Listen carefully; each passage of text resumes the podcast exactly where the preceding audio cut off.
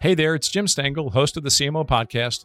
We're all marketers here, so let's be real for a sec. We all know that your website shouldn't be a static asset. It should be a dynamic part of your strategy to build your brand and drive conversions. That's marketing 101. But 54% of marketing leaders say web updates take too long. That's over half of you listening right now. And that's where Webflow comes in. Their visual first platform allows you to build, launch, and optimize web pages fast. That means you can set ambitious marketing goals and your site can rise to that challenge. Learn why teams like Dropbox, IDEO, and Orange Theory all trust Webflow to achieve their most ambitious goals today at webflow.com.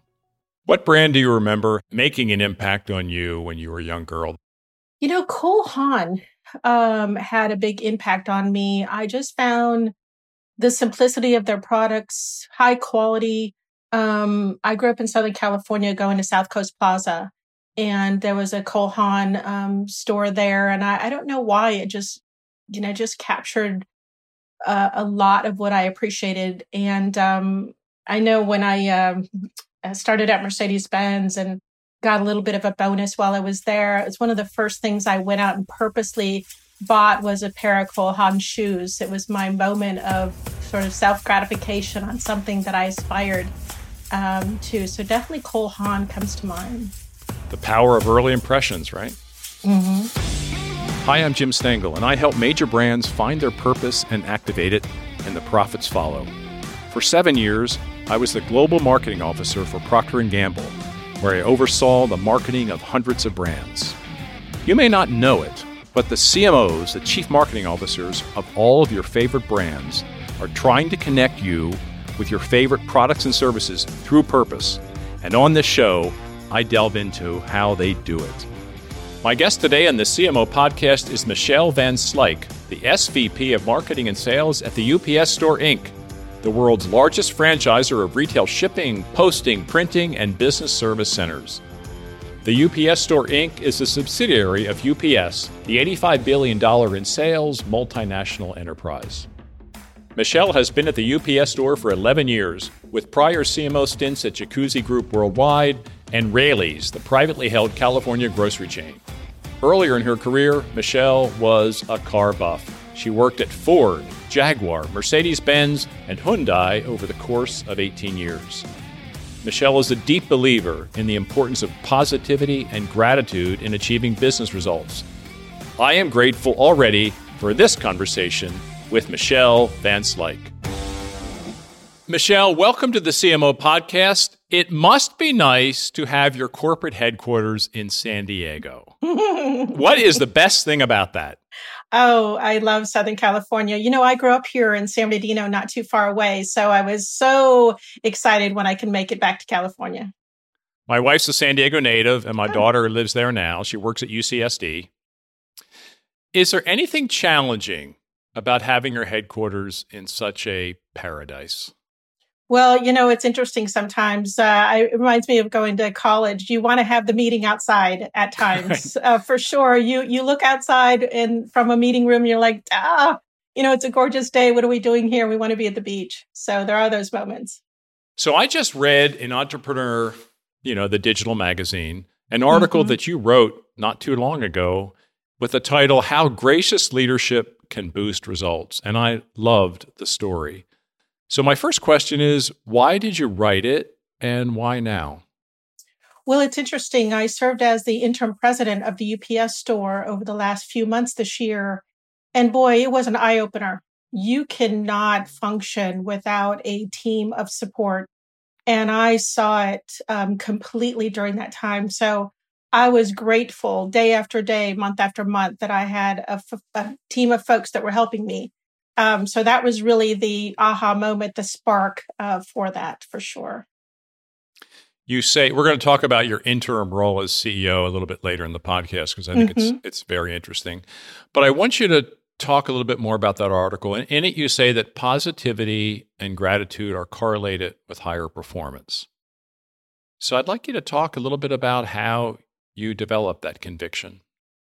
Well, you know, in a lot of ways, I wake up happy every day that's just sort of my demeanor. I'm this optimistic, Um, my, my team makes fun of me because my saying is, I eat my never give up berries every morning. And so I wake up with this tenaciousness, this go get them.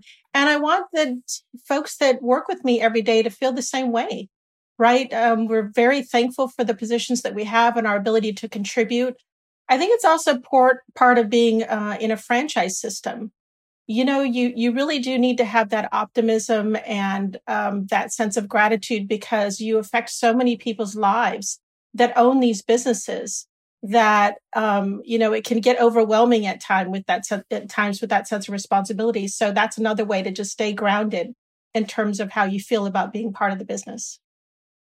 How do you coach that attitude or that way of thinking with your direct reports, with your colleagues, you know, with your franchisees? Because you know every leader is a coach.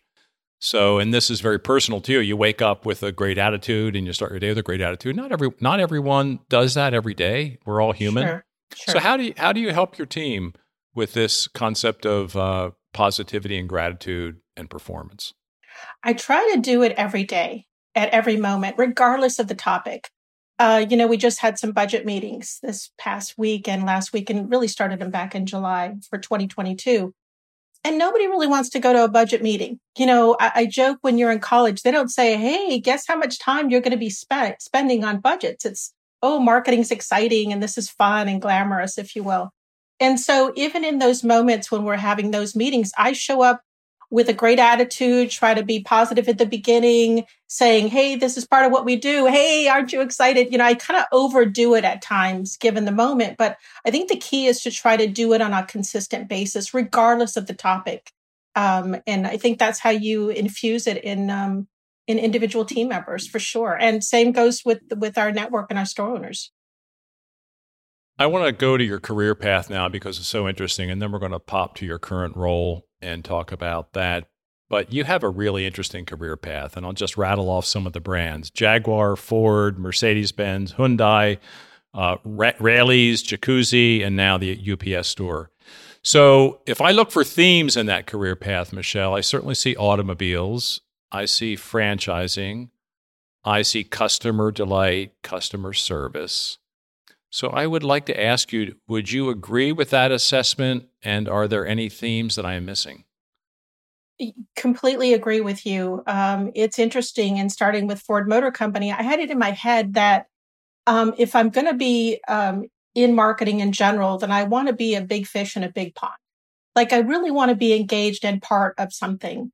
And I joke because I, you know, graduated from Notre Dame, blah, blah, blah, thinking I'm all this and that. And I start with Ford Motor Company and the second day with Ford Motor Company, they had me answering the phone, talking to customers.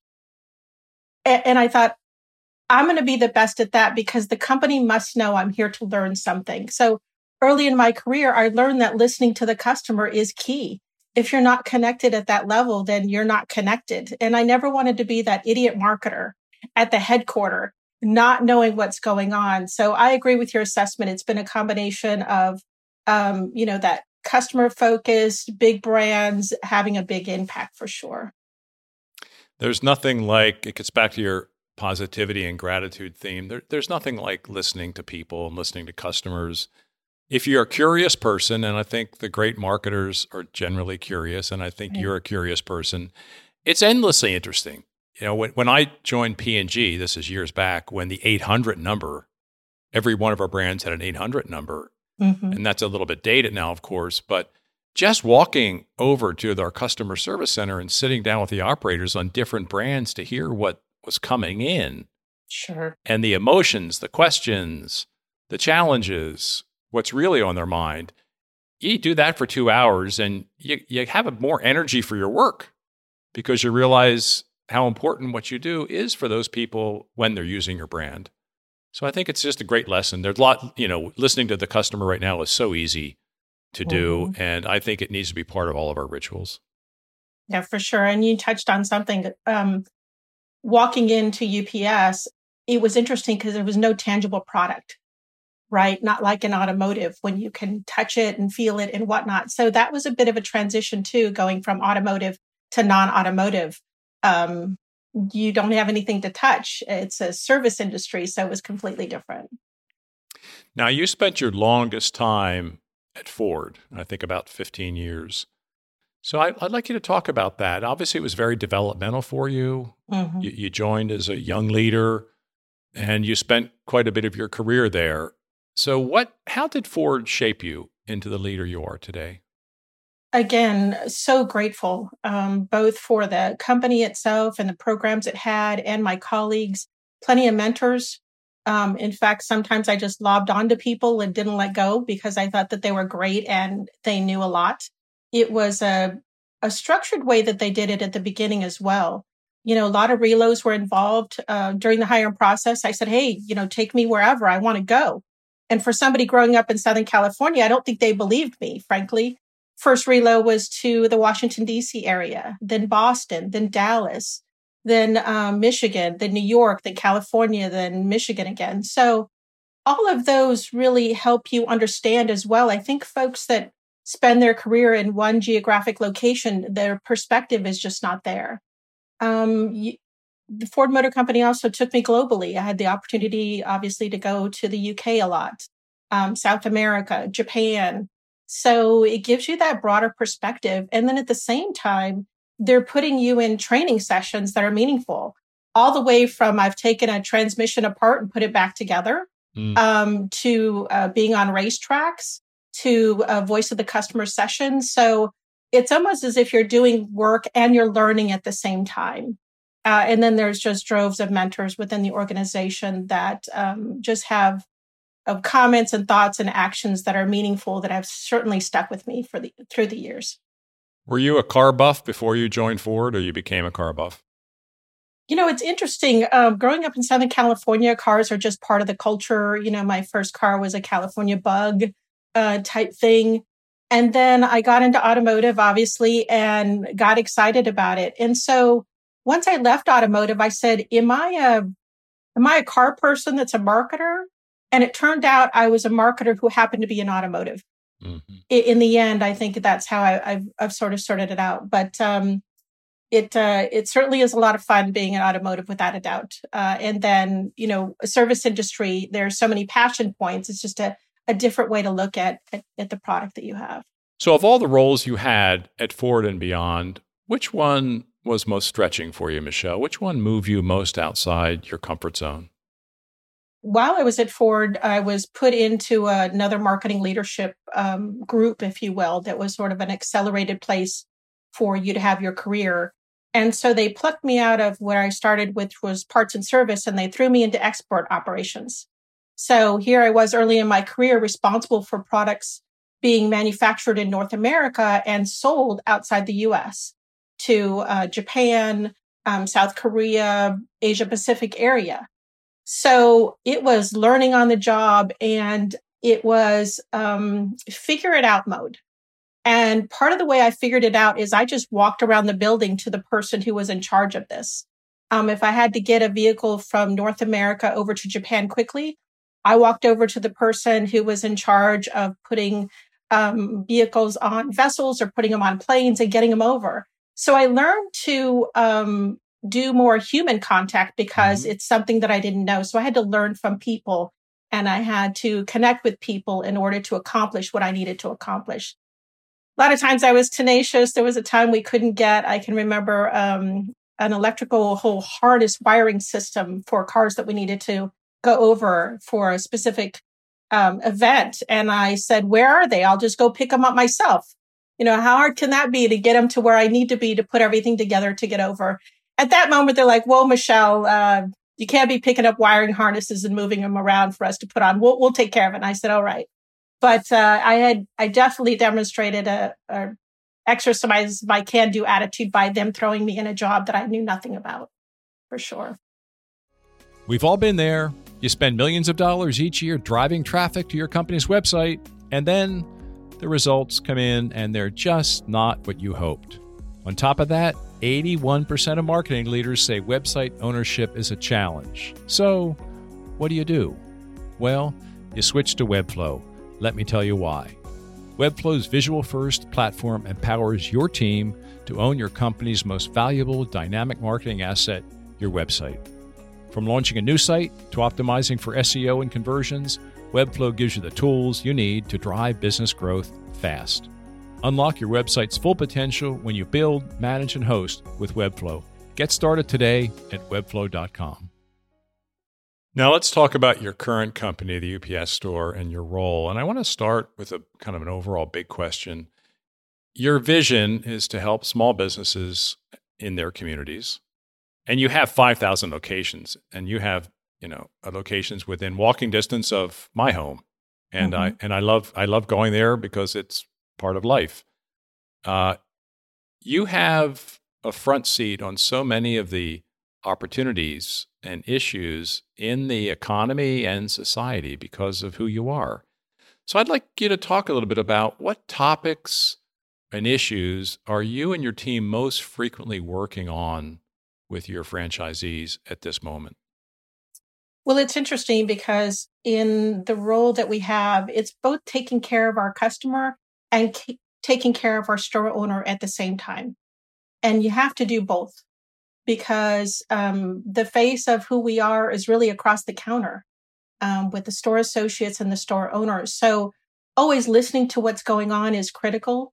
Um, I have a marketing advisory council that I hold dear that gives me insight.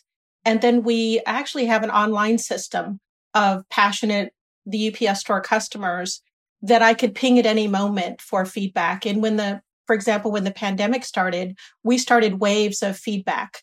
Um, I'm not sure what wave we're on right now. I don't know, 15 or so of, of trying to understand what's going on and how they're feeling. And so it's just staying connected and understanding what's going on and being a good listener to figure out what I need to do.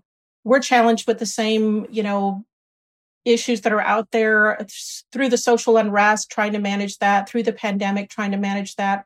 Right now, um, doing everything we can to be supportive. We know there are hiring challenges.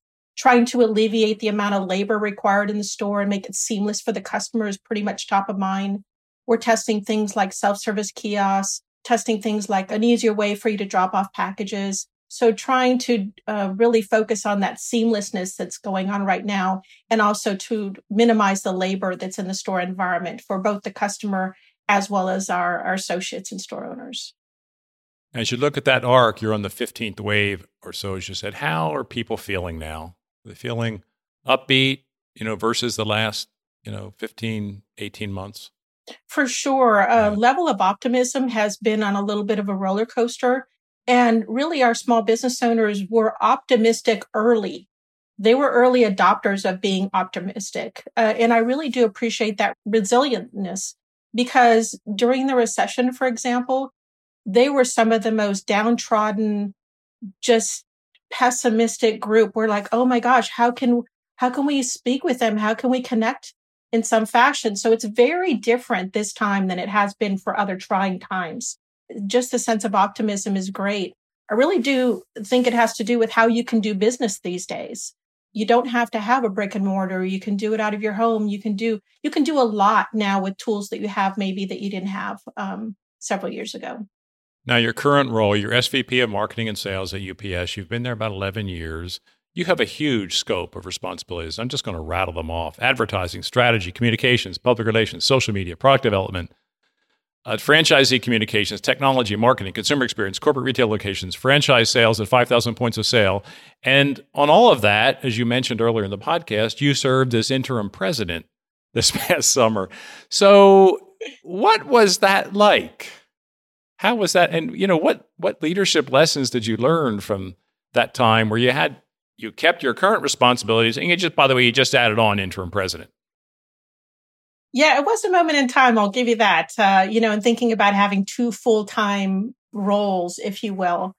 Um, I did lean on a lot of individuals. I just, you just have to. And I think bringing people in early on whatever the situation was was key. My communication skills elevated tremendously during that time. Prioritization was key. You, you have to prioritize. There's just no other way to function. And then I became a lot nicer than I've ever been. It's an interesting dynamic because you want to create a good environment in it at a time that's very action packed, I call it. And I wanted it for myself as well. Um, there were days at the end, and people know I have this saying, I ran out of nice. Um, and uh, it would be later in the day working on something. I'm like, I'm just going to give a heads up. Like my nice is running low, so let's let's work through this. But you know, I I, I joke I'm human like the next guy. Uh, again, it was a great experience. I so grateful for the opportunity. I made it clear, however, I could contribute is sort of the mentality that I went in with it. Um, there were a lot of big moments in there, you know, presenting to Carol Tomé and the leadership team, um, having a meeting with a UPS board member. So it wasn't just a regular day to day. It was doing the day to day that was necessary in that, in both roles. Um, and I did everything I could to stay connected in, in both roles. Um, you know, driving to and from work. Boy, I was working the phone to see who I could stay connected with. So I learned a ton and, and very grateful for the opportunity for sure.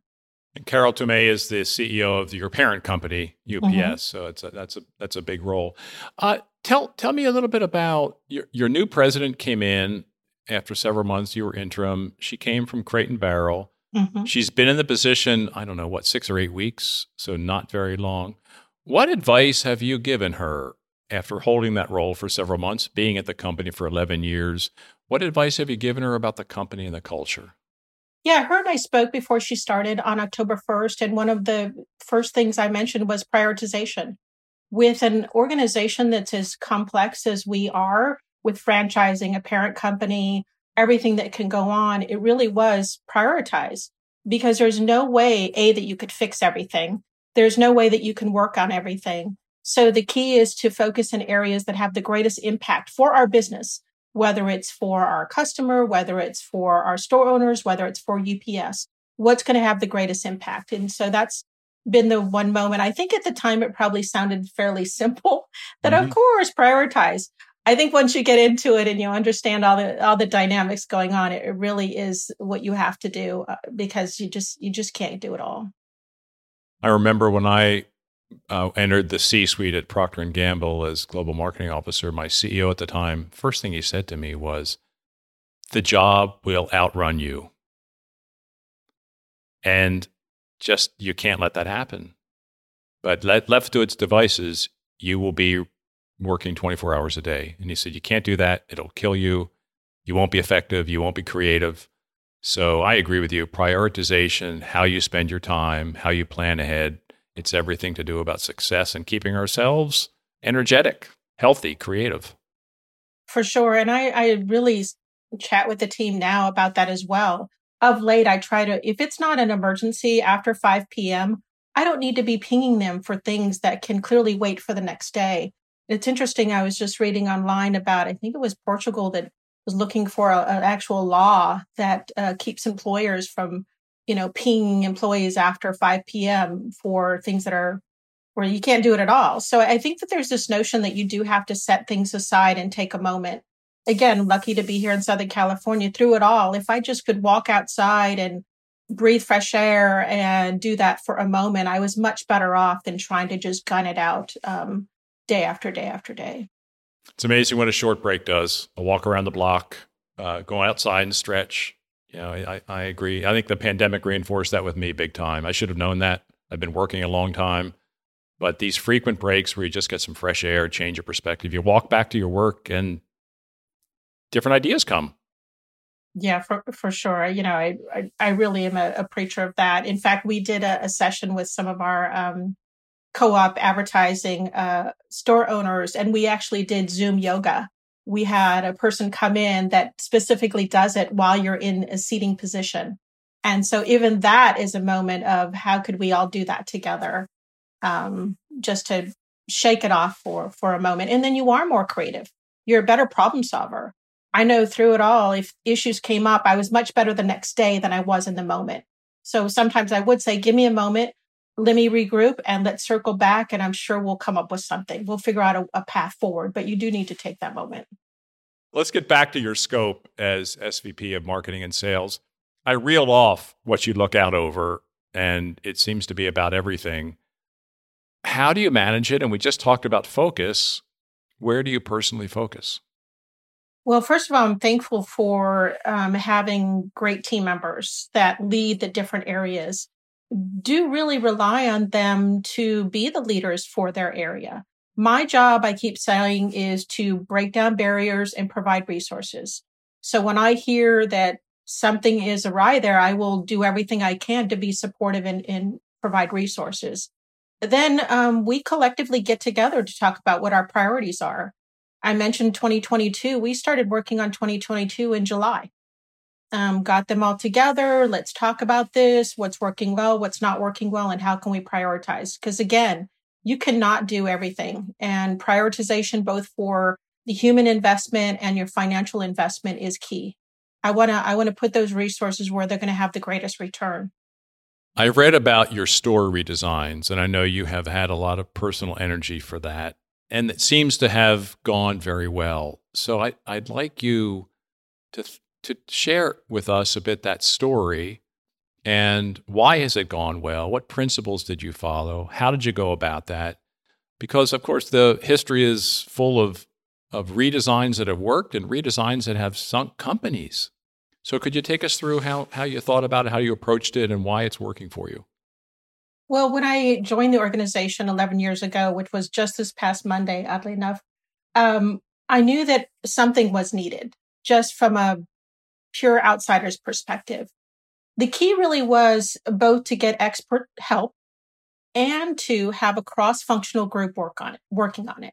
So that was one of the keys from the beginning to get a world class design firm involved follow their process that they had already proven out. Um, I'm big in cheating. Like if somebody else has already done the work, why mm-hmm. why am I trying to recreate that? I'm I'm not the smartest person to do it when smart people have already done it. Let me borrow that.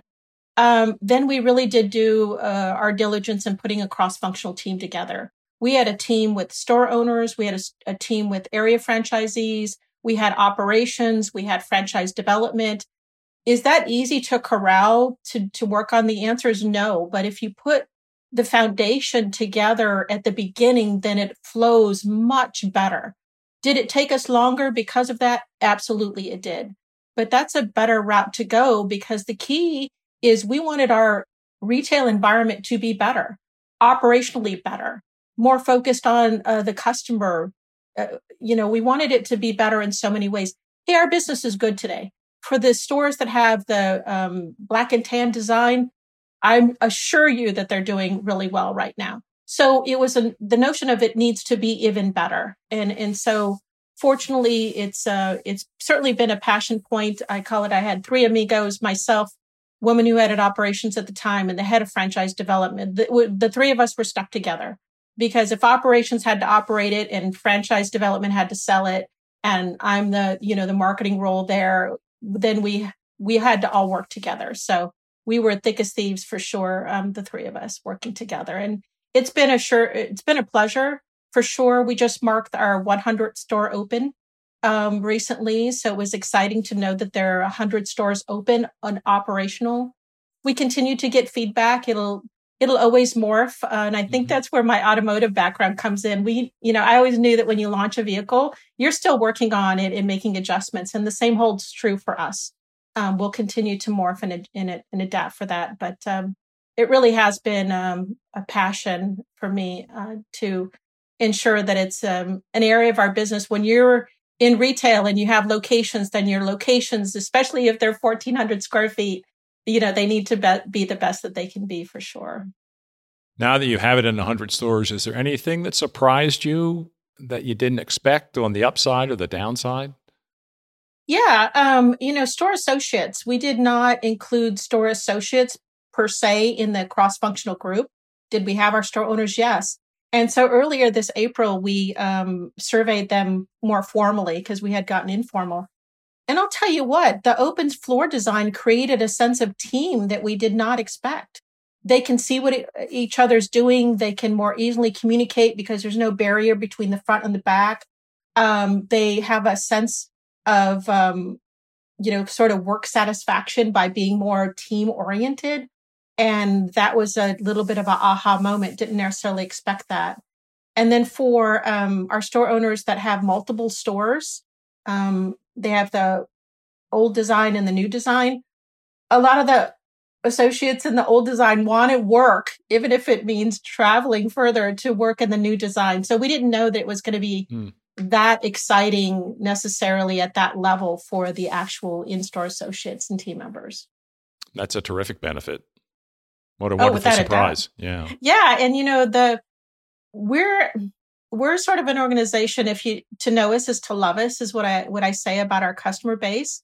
And the store associates have personal relationships with the customers. It's sort of the you know the cheers of um, the packing shipping business and so to make to know that they're even happier in this design is is just truly fantastic now you have sales and marketing in your remit and that is still pretty rare for heads of marketing chief marketing officers could you speak a bit about that what are the pros of it and what are the challenges of it well it's interesting when i first started with the ups store i was leading marketing only and my predecessor had had both, but they brought me in in the marketing role only. And then over time, it was added. What I found is that when I didn't have it as part of my role, there was this friction that was occurring for whatever reason. Oh, marketing's not giving us the leads that we need. The quality of the leads aren't there. And so for a time, we actually moved the lead generation portion out of marketing and put it in sales okay, you don't think that this is group's doing? You do it. We did that for a while and sales came back and said, whoa, whoa, whoa, whoa, whoa. This is not our expertise is getting the lead generation. So then after that, all of it was reporting to me completely changed the dynamics. I made it clear to the marketing team that the sales team is your internal client. It's your internal customer, and that's how you should be thinking about them. And then for the sales team, I said, listen, we're here to listen to you on what your needs are. But because they were all reporting to me, it felt more like they were all part of the same team. Um, we started by doing an exercise with all of marketing and sales outside in our courtyard. Um, and they had to do exercises where they had different pieces, but you had to go through to different groups to put the pieces together. And of course, we had to have a winner and the like. So, sort of forcing the team building through silly exercises helped them all feel like it wasn't us versus them.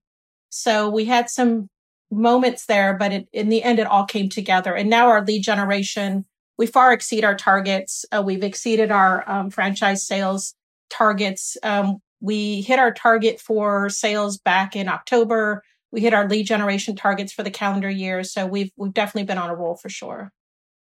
Do you move people in and out of marketing and sales? Is, are the career paths in and out of both functions or not? We've done both. Mm-hmm. Um, we've moved some folks from marketing that I can think of to sales. Um, moved someone from sales to marketing. So on some level, but not a great level for sure.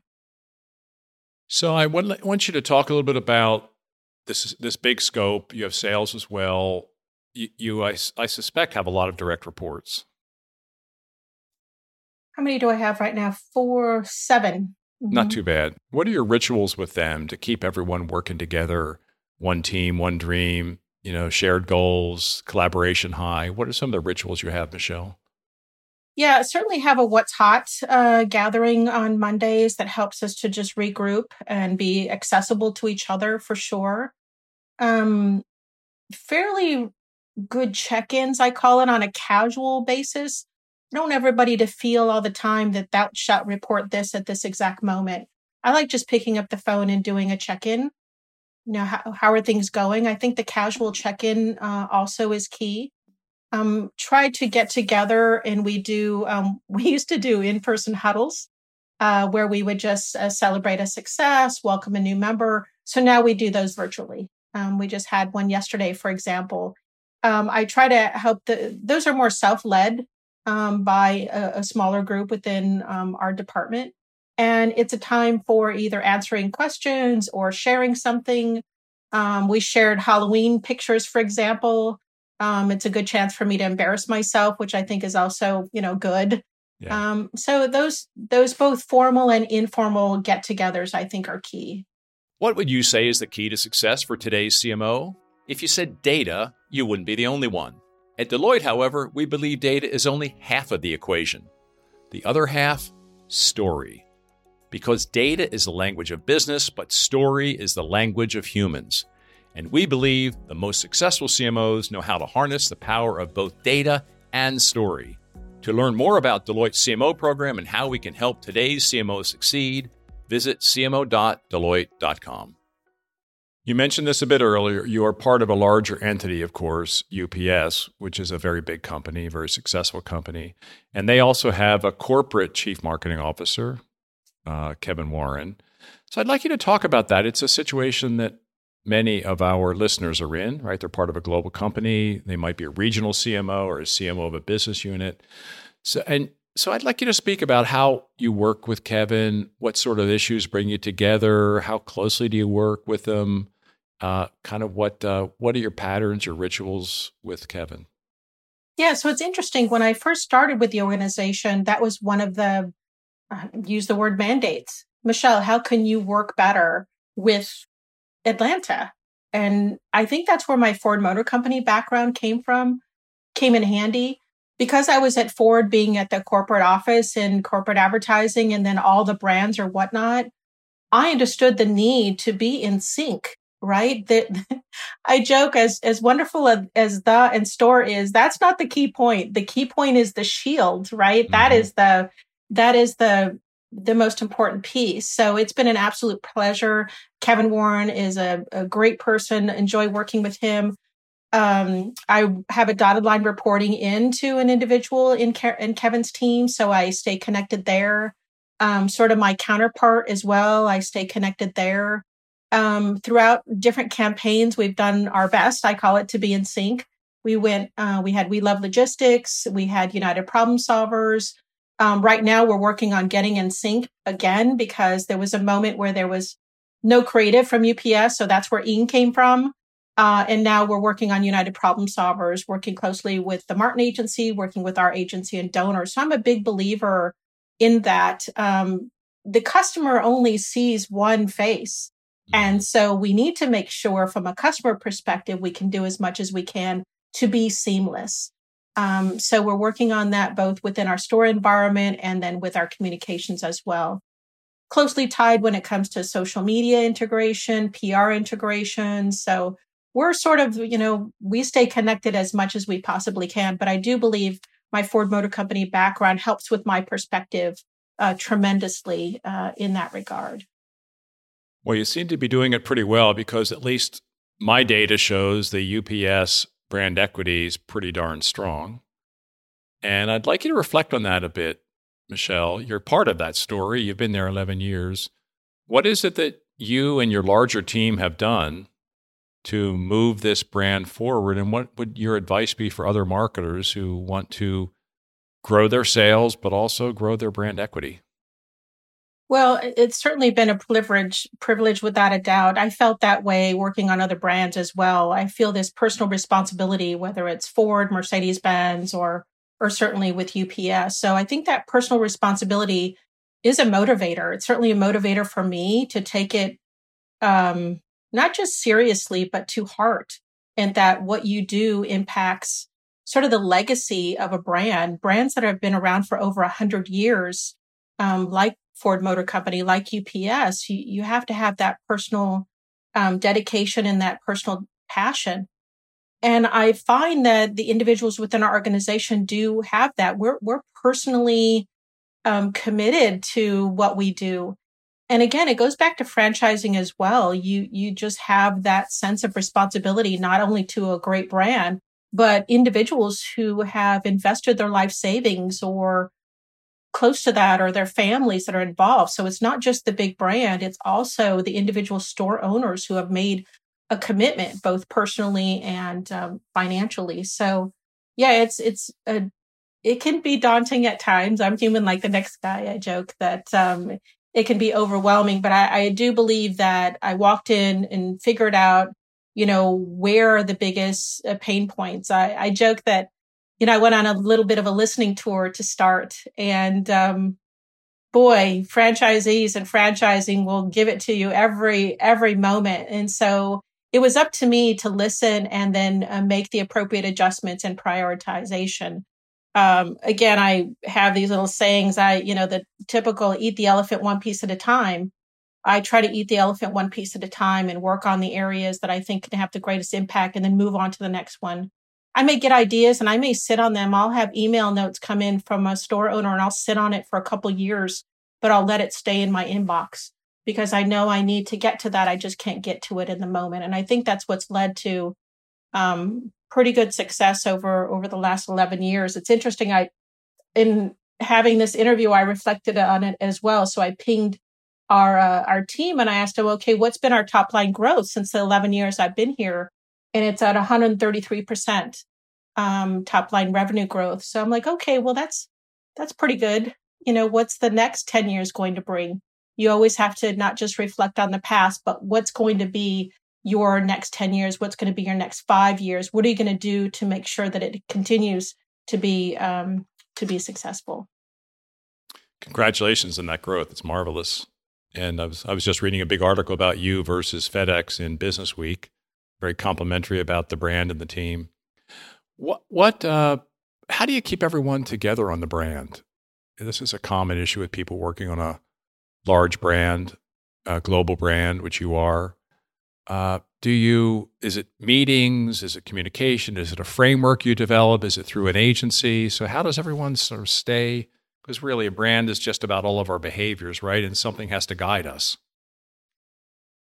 I uh, i stick to the basics. You know creative briefs can sometimes feel like oh you know why do you need to do those? Well you do them because everything you do has to have purpose.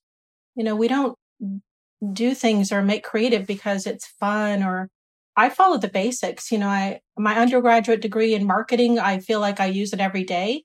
Um, my marketing 101 class comes in handy. I know Professor A. Roy Menzies would be proud that uh, that I do do that. So I, I, try to follow the basics, and I um, I do believe that marketing is a discipline, just like the finance department and the legal department and all the other departments. So I, I try to follow the basics because when you don't do that, you tend to stray. Um, and that doesn't make any sense. If you're going to have a positioning, you should follow it. That the whole point is to follow it. Um, I'm very fact based. I do a, a, enough research. I try to not to overdo it, but I try to do both short term and long term um, research. I like to be fact based. It shouldn't just be about my personal opinion. Does that play into it? Of course it does. How can it not? However, I, I believe following the basics and being fact based are, are sometimes underrated and they really shouldn't be. If you do that, then the outcome tends you you tend to up your probability of success when you do that and people want to follow I call it sometimes what's shiny. And that's not always the best place to be. Um, so but we we do some shiny things like make floats in the Tournament of Roses parade yeah. and things like that. Do we have moments of things that, well, you know, is it still on strategy? Yes. Is it a little out there? Maybe, but sometimes you have to be motivational as well. We're in a franchise system. You have to have a network of individuals who are excited and passionate about being part of it. And there's, there's some things that do that. Um, and building a float and being excited about having, um, you know, a giraffe and things like that can be exciting. So I, I do try to balance the, the basics with some level of excitement for sure. You're very successful with your franchisees and you have a great attitude for it. Are there companies that you admire or benchmark who are also in the franchise business that you go to for inspiration? Yeah, you know, we we look at depends on what the topic is at times. Um right now certainly looking at some of the things that McDonald's is doing to create this seamless environment, I think is is is doing a lot. Um, how they're out in the marketplace in general has been one we've been looking at of late. Um, luckily, our agency uh, partner does some some co-op work there, so it's it's helpful to have some um, perspective there. Uh, but that's the one that comes to mind for sure of late that I've seen that they tried to do things because they have to do things on a mass scale as well. You know, it's not the onesie twosie uh, scenario, so it's harder for us to find sort of the onesie twosies because we're the little bit of the behemoth in the category, if you will. Um, but that's also inspiring when I look at some of our competitive core competitive set.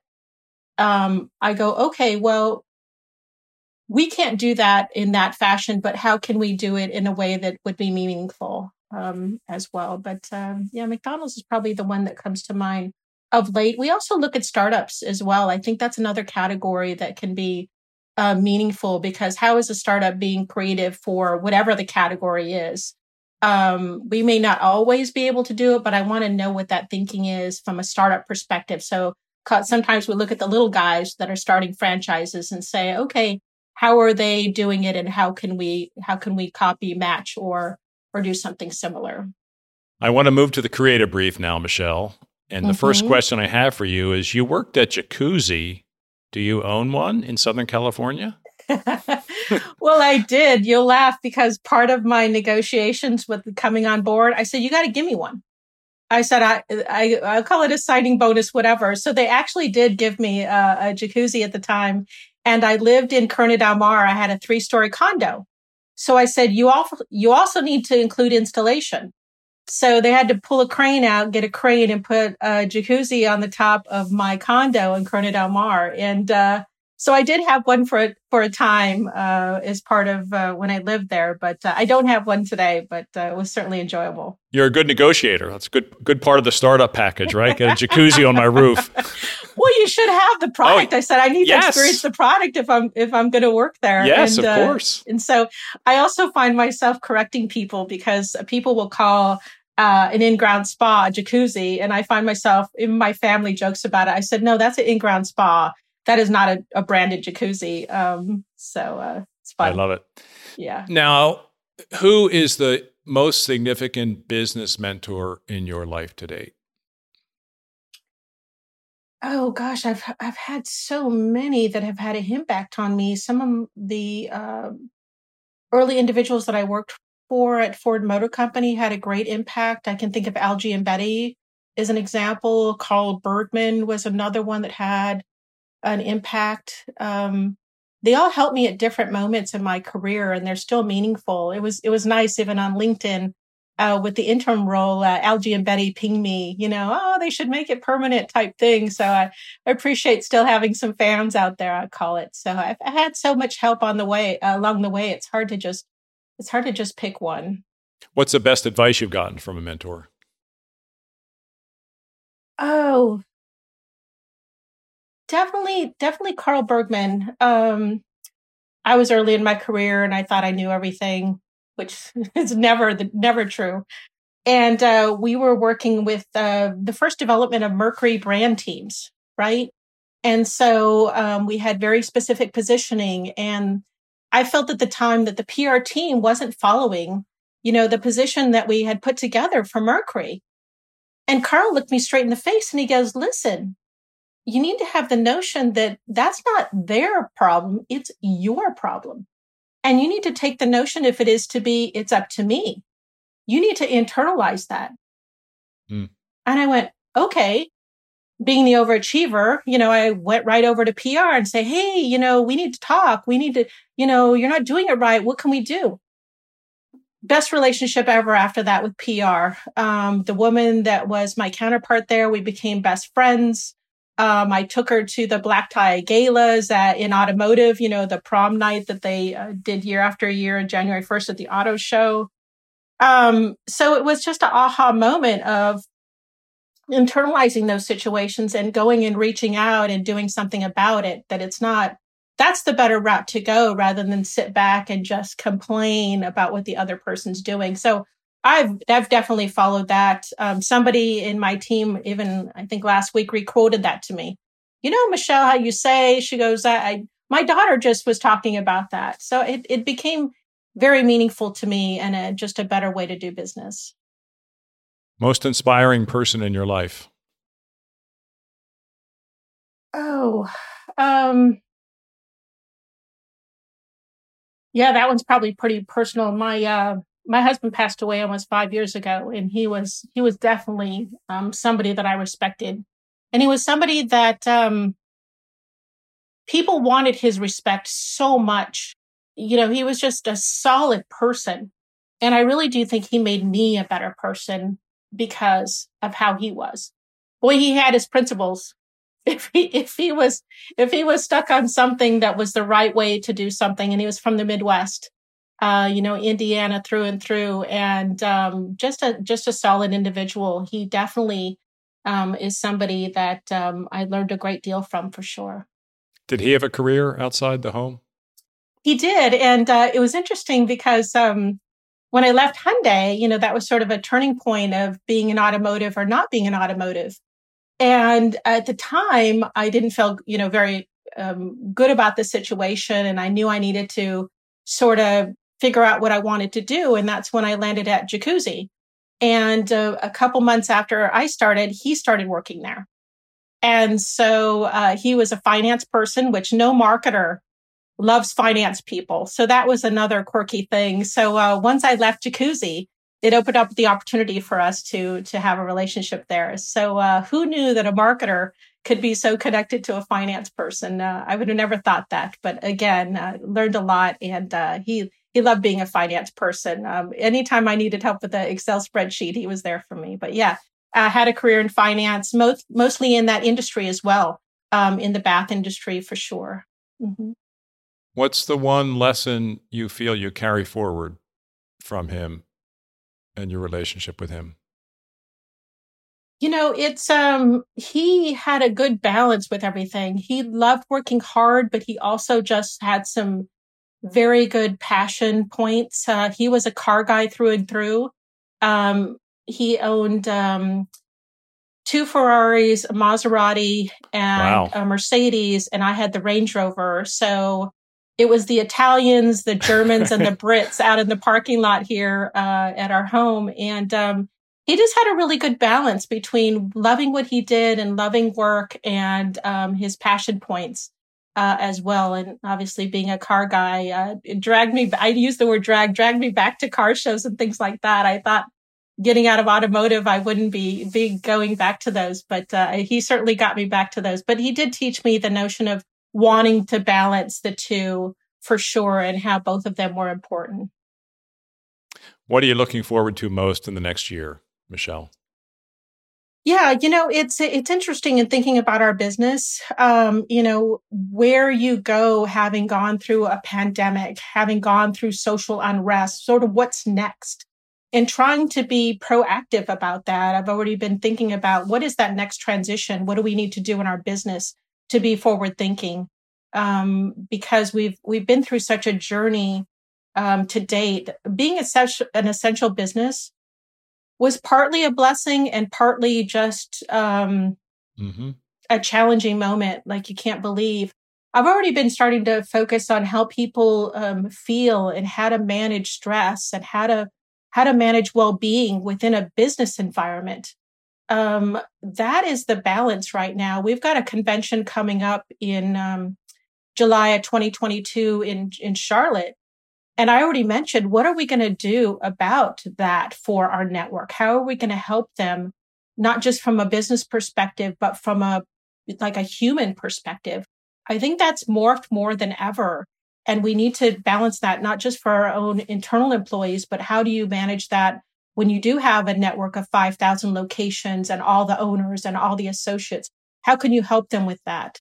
And so that certainly has been top of mind of late. Michelle, last question for you. Anything for me before we sign off? Yeah, we're um what do you see for the next generation of marketers? And I don't mean the folks that are the 20 year olds of, of the world, but I mean for marketers in general at any age group or at any point in their career what do you see as what's coming next, or what do you foresee? I think the biggest capability we need to build is building trust. Building trust in each other, building trust in our companies, building trust in our brands. Trust is the funda- fundamental element to relationships with each other, with companies and people. And I think trust is kind of fractured right now in lots of institutions. Some elements of business are trusted more than they were two years ago. That's great. But I think we need to really dissect what's it take to build trust and be sure that's in our organizations. Uh, I, I do a lot of work with Deloitte. They have a new study or new platform out about they really dissect trust and they look at the impact of trust on business and brands. What are the, what are the elements that drive trust?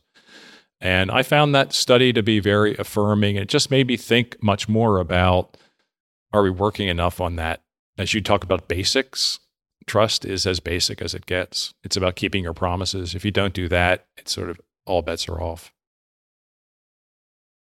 For sure, without a doubt. It has been a pleasure having a conversation. Certainly, I do appreciate the opportunity. Thank you, Michelle. It was wonderful. And sometime in San Diego, let's have a coffee oh, or Oh, I'd love that. Or go yeah, paddleboarding or plant some succulents or do something like that. I'll do it. Definitely. I would I would really enjoy that for sure. That was my conversation with Michelle Van Slyke. Three takeaways from this one for your business and life. These are all real fundamental and real powerful. The first one is the power of setting priorities. Michelle is great at this. She sees that as a leader's responsibility. She sets boundaries in her life. She thinks the most important thing she can do for her team is resources and priorities, and she's right. Second takeaway this woman, Michelle, this leader, works so well with others. There are so many lessons in how to work productively with all kinds of people. She talked about the lessons she learned early in her career at Ford. She talks about how she gets marketing and sales to work together well in her company now, the UPS store, and she talks an awful lot about listening. Third takeaway never forget the basics in marketing. She talked about marketing being a discipline, just like legal or finance or operations. She talked about how important it is to get the basics right. Be fact based, be clear in your goals. When you have a brief for a new project, to be very, very clear on success. This again was a workshop in getting the basics right. That's it for this episode of the CMO Podcast. If you found this helpful and entertaining, I would be so grateful if you could share our show with your friends. And I would be super happy if you subscribed so you can be updated as we publish new episodes. And if you really want to help, leave us a five star rating and a positive review on Apple Podcasts or wherever you listen. The CMO Podcast is a Gallery Media Group original production.